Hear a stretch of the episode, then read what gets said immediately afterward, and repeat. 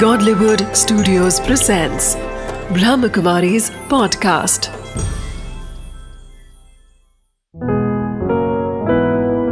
चले आध्यात्म की ओर बीके उषा दीदी के साथ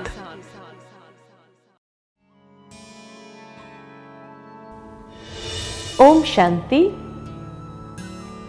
राजयोग को अब तक हमने जो बातें देखी, बहुत सुंदर, सरल और सहज विधि के साथ करना है। इसीलिए बहुत सुंदर किसी ने कहा है, यदि आप भगवान का ध्यान करोगे तो वो भी आपका ध्यान रखेगा। इसी का नाम तो ध्यान है, लेकिन ध्यान राजयोग मेडिटेशन का और अन्य मेडिटेशन का, उसमें अंतर क्या है? बहुत सुंदर अंतर हम अनुभव कर सकते हैं। जैसे कई बार कई लोग पूछते हैं कि हम ईश्वर से प्रार्थना करते हैं ना, प्रार्थना और मेडिटेशन में क्या अंतर है? प्रार्थना और मेडिटेशन में बहुत बड़ा अंतर है। प्रार्थना माना मंदिर में गए, हाथ जोड़ा, ईश्वर को जो हमें कहना है वो कह दिया, सिर झुकाया और वापस आ जाते हैं। खड़े नहीं रहते हैं सुनने के लिए कि वो भी मुझे कुछ कह रहा है। मेडिटेशन माना it's a two way communication कुछ हम बोले, फिर अपने मन को शांत करें, सुने, वो भी कुछ कह रहा है। इसीलिए कहा जाता है silence is the best form of communication with God कि जहाँ हम अपने मन को शांत करते हैं, वहाँ ईश्वर की प्रेरणाओं को भी हम बहुत सहज रीति से कैच कर सकते हैं, उसको समझ सकते हैं कि वो भी मुझे कुछ कह रहा है। तो यूँ कहे कि मैं प्रार्थना, माना talking to God, and meditation means listening to God, जहाँ हम ईश्वर का सुनते हैं। एक समय की बात याद आती है कि एक बार एक ग्वालबाल था, गैया चराने वाला। और जब वो गायों को लेकर के जाता था, सारी गायें जंगल में ले जाता था और एक खुला मैदान आता था, वहाँ छोड़ देता था, जहाँ सभी गायें अपना अपना घास खाती थी और वो शांति से एक झाड़ के नीचे बैठ जाता था। अकेला होता था, जंगल में और तो कोई नहीं होता था। तो वो मन ही मन भगवान से बातें करता रहता था। भगवान से कहता था कि, हे प्रभु, तू भी कहीं अकेला बैठा है, मैं भी यहाँ अकेला हूँ। थोड़ी देर के लिए तुम आ जाओ, हम बैठेंगे, बातें करेंगे, गपशप करेंगे। ऐसे कभी क्या बात करता, कभी क्या बात करता। एक दिन जब वो जंगल में ले जा कर के गायों को छोड़ देता है, सब गायें अपना अपना घास खा रही होती हुए और वो शांति से एक झाड़ के नीचे बैठ जाता है तो उसके मन में विचार आता है कि जैसे मैंने गायों को छोड़ दिया, ऐसे ईश्वर ने भी हमें संसार में छोड़ दिया है। हर कोई अपना अपना कर्म कर रहा है। अब वो भी मेरी तरह कहीं अकेला ही बैठा होगा। तो मन ही मन भगवान से बात करता है, प्रभु, तू भी अकेला है, मैं भी अकेला हूँ। मुझे तो पता नहीं तू कहाँ है, लेकिन तुझे तो पता है ना मैं यहाँ हूँ। थोड़ी देर आ जाओ, बैठेंगे, बात करेंगे, गपशप करेंगे टाइम पास करेंगे। अकेला अकेला बड़बड़ा रहा था। उतने में वहाँ से एक पंडित जी गुजर रहे थे। पंडित जी ने देखा, ये लड़का अकेला अकेला बड़बड़ा रहा है। पूछा, ये लड़का किससे बात कर रहा है? उसने कहा, किसी से नहीं। अरे, तू बड़बड़ा रहा है, किससे बात कर रहा है? तो उसने कहा, बस भगवान से बातें कर रहा था। तो पंडित जी को बड़ी जिज्ञासा हुई अच्छा भगवान से बातें कर रहा था? क्या बातें कर रहा था? हम भी सुने। लड़के ने अपने मनोभाव व्यक्त कर दिए कि बस उसको कह रहा था, थोड़ी देर के लिए तुम आ जाओ, बैठेंगे, बातें करेंगे, गपशप करेंगे। पंडित जी को बड़ा गुस्सा आया और कहा, तू जानता भी है, ईश्वर कौन है? वो कितनी ऊँची हस्ती है? वो क्या कोई गपशप करने के लिए है? टाइम पास करने के लिए है? ऐसे थोड़ी ये कोई सभ्यता है भगवान को याद करने की? लड़के ने हाथ जोड़कर कहा, पंडित जी, मुझे तो और कुछ नहीं आता है। मैं तो रोज ऐसी ही बातें करता हूँ। का गलत बात ऐसा नहीं करने का? बड़ा फील करने लगा और फिर कहा, हिम्मत जुटा करके, पंडित जी, क्या आप मुझे सिखा सकते हो? क्योंकि मैं रोज जंगल में अकेला होता हूँ। मेरा टाइम पास नहीं होता है। आप मुझे सिखाइए तो मैं फिर उस अनुसार याद करूँगा। तो पंडित जी ने कहा, बैठो, सिखाता हूँ। और उसको एक संस्कृत का श्लोक पक्का कराना शुरू कर दिया। अनपढ़ बालक उसको संस्कृत क्या मालूम? एक एक शब्द रटाते गए रटाते गए। दो घंटे लगे पूरा श्लोक रटने में। सारा श्लोक रटने के बाद पंडित जी ने कहा, रोज ऐसे ही याद करना अभी। कहा भी बिल्कुल ऐसे ही याद करूँगा विदाउट फेल लड़का शुरू हो गया, वो संस्कृत का श्लोक बोलना, पंडित जी वहाँ से चले। मंदिर जाकर भगवान से प्रार्थना की, हे प्रभु, आज मैंने इतना अच्छा काम किया कि एक अनपढ़ बालक को तेरे साथ बात करने की सभ्यता सिखाई। उतने में एक आकाशवाणी हुई कि आपने जो किया ना, वो ठीक नहीं किया। क्या ठीक नहीं किया क्यों? तो कहा, वो बच्चा रोज जंगल में आता था, कभी क्या बात करता था, कभी क्या बात करता था भगवान ने कहा, मैं भी उसका रोज इंतज़ार करता था कि आज ये बच्चा आकर मेरे से क्या बात करेगा। लेकिन आज से तू जो उसको पढ़ा करके आया है, रोज वही रटा रटाया बोलता रहेगा, जिसका मतलब भी वो नहीं समझता है और जिसका मुझे सुनने में कोई इंटरेस्ट नहीं है। आज से तूने एक बच्चे को दूर कर दिया अच्छा नहीं किया। कहीं हम भी रोज वही रटी रटाई प्रार्थना तो नहीं बोल रहे हैं? क्योंकि अगर वही रोज की रटी रटाई प्रार्थना होगी तो शायद भगवान को उसको सुनने में कोई इंटरेस्ट नहीं है। मेडिटेशन माना क्या? दिल से, प्यार से उसके साथ बातें करो। जो मन के भाव आए, उसके सामने रख सकते हैं। इतना सहज है, सरल है। कोई भी कर सकता है। तब कई बार दूसरा प्रश्न ये होता है कि क्या मेडिटेशन माना विचार शून्य तो नहीं हो जाना? नहीं, विचार शून्य नहीं होना है। विचार करना है। क्योंकि विचार शून्य होना यह संभव नहीं है। जैसे उदाहरण अगर मैं दूँ कि मान लो कि एक नदी है और नदी का बहाव है। कंटिन्यू बह रही है नदी। और एक व्यक्ति आकर के वहाँ सोचता है, इतना पानी वेस्ट जा रहा है। मैं एक दीवार बना देता हूँ। पानी को रोक लूँगा।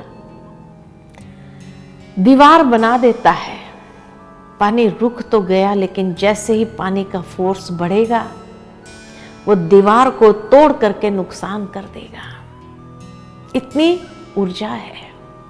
ठीक इसी तरह मनुष्य का मन जो है ना, एक नदी के बहाव की तरह है।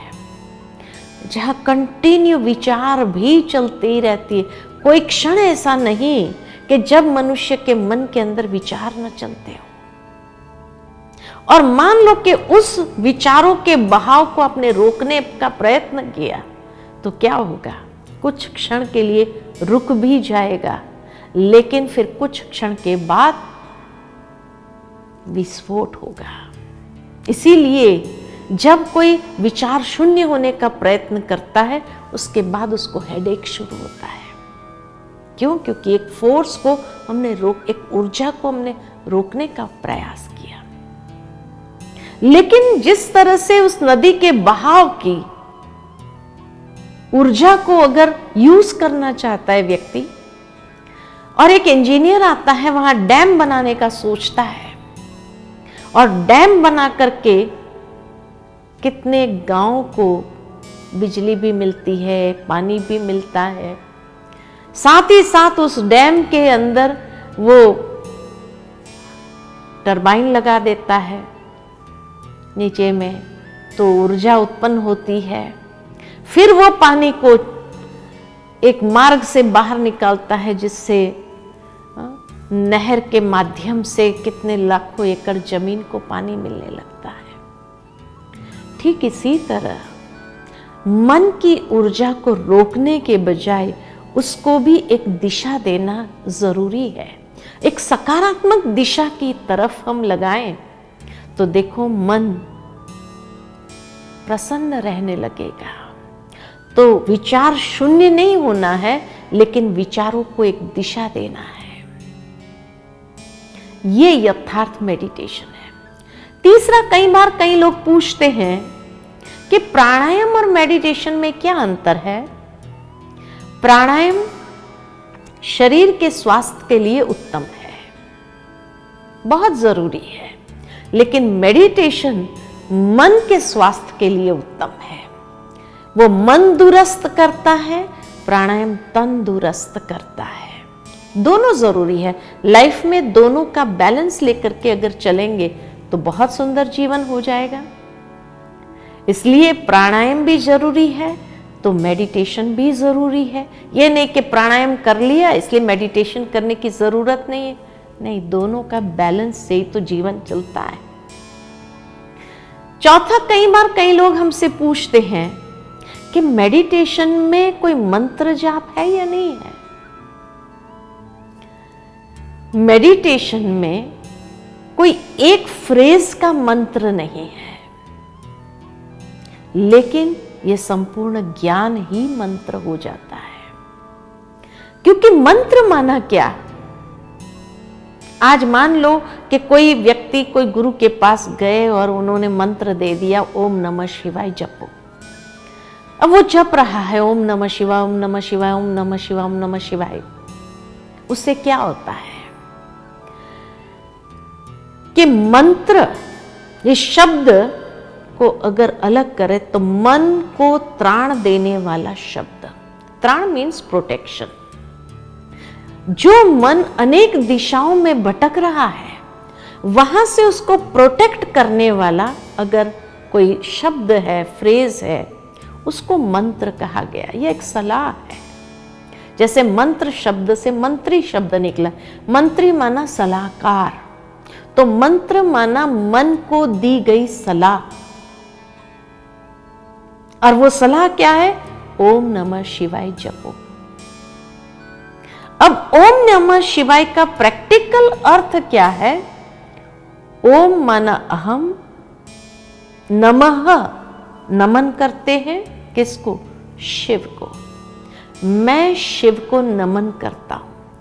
अब ओम नमः शिवा ओम नमः शिवाय का मंत्र जाप कर रहा है, लेकिन एक बार भी शिव को नमन नहीं करता है। तो क्या हो गया? अंतर हो गया? वाचा में और कर्मणा में, आचरण में? लेकिन यहाँ आध्यात्मिकता में संपूर्ण ज्ञान ही मंत्र बन जाता है। कोई एक फ्रेज नहीं है। उदाहरण अगर मैं दूँ आपको कि मान लो कि ये जीवा है ये जिवा को रोज वैरायटी टेस्ट का खाना चाहिए। अगर एक ही प्रकार की सब्ज़ी रोटी मिले तो क्या कहेंगे, भाई और कुछ बनाना आता है कि नहीं आता है? क्योंकि मनुष्य को वैरायटी टेस्ट का खाना पसंद है। एक ही प्रकार की रोज सब्ज़ी रोटी मिले, थोड़े दिन तो खा लेंगे। दस पंद्रह दिन के बाद पूछेंगे, भाई और कुछ है या यही है? तीनों टाइम अब बनाने वाले ने कह दिया कि ये आपकी फेवरेट डिश है, हमने यही सीख लिया, अब जीवन भर यही मिलेगा। अब जीवन भर तो ये नहीं खा सकते हैं। और उन्होंने एडमिट कर लिया, और कुछ बनाना आता नहीं, वही सीख लिया है। तो क्या करेंगे? बहस तो नहीं कर सकते। तो दूसरे दिन से बाहर जाना शुरू करेंगे। कभी कोई होटल में खा के आ गए कभी कोई मित्र संबंधी के यहाँ खा के आ गए कभी कोई पार्टी में खा के आ गए कभी कोई शादी में हाँ, कोई फ़ंक्शन पर खा के आ गए घर में आकर कहेंगे हमें भूख नहीं अब जो बना रहा है वो खा रहा है। वो कितना दिन खाएगा? उसकी तो फेवरेट डिश भी नहीं है। आखिर बाज़ार जाकर के एक रेसिपी बुक ला करके उसमें से देख करके या रसोई शो देख करके उसमें से बनाना शुरू किया। कोई डिश देख देख कर बड़ा एक्यूरेट सफ़ाई के साथ वो डिश बनाई। और शाम को आप घर आए, आपको सर्व किया। खाने के बाद क्या कहेंगे? खाने के बाद शायद यही कहेंगे तो बाज़ार जैसी नहीं है, कुछ तो कम है। अरे जैसे किताब में था, वैसे ही तो सब कुछ डाला। तो क्या कहते हैं? फिर भी कुछ तो कम है। वो टेस्ट नहीं है जो वहाँ आता है। अब वो होटल में एक्स्ट्रा टेस्ट कौन सा होता है? शायद यही पसीने का टेस्ट होता है। कि जो घर के भोजन में नहीं था। भावार्थ ये कि घर में इतनी क्लैनलीनेस के साथ बनाए, सफ़ाई के साथ बनाया हाइजेनिकली हर चीज़ संभाल करके यूज़ करके बनाया स्वच्छता के साथ। फिर भी वो टेस्टी नहीं लगी। क्यों? क्योंकि बाहर का टेस्ट चिवा पर चढ़ गया। लेकिन अगर शुरू से यही मिलता था तो शायद बाहर का बहुत स्पाइसी लगता था अच्छा नहीं लगता था। ठीक इसी तरह, मन का भोजन है चिंतन।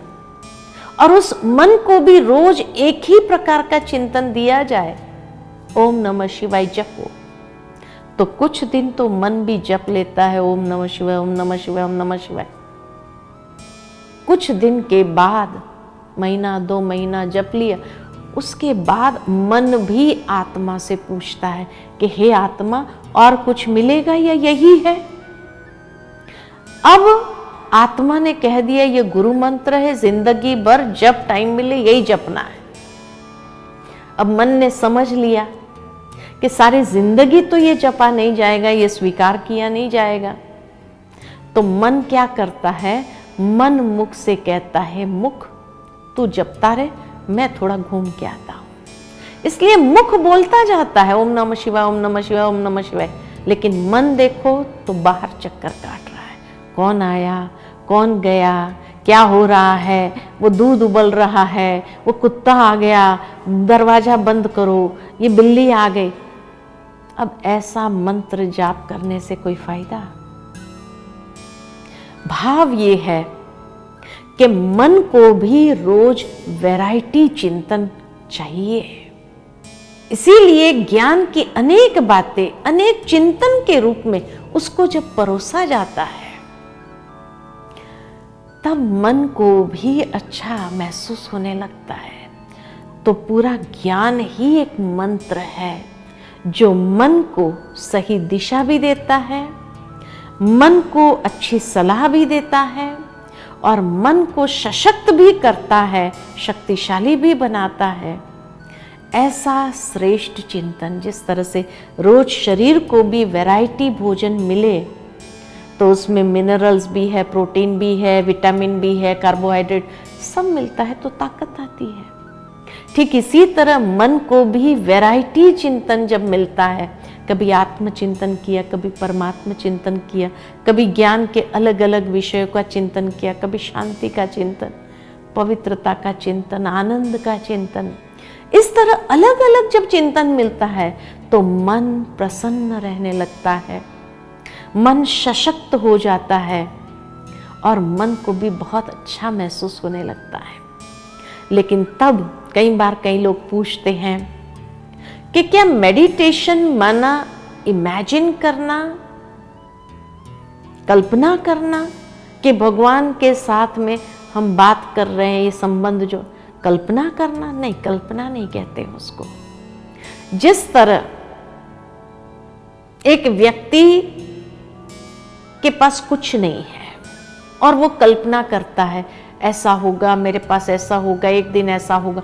तो उसको कल्पना का जो चीज़ है ही नहीं, जिसका अस्तित्व ही नहीं है, और उसके विषय में सोचता है तो उसको कल्पना कहते हैं।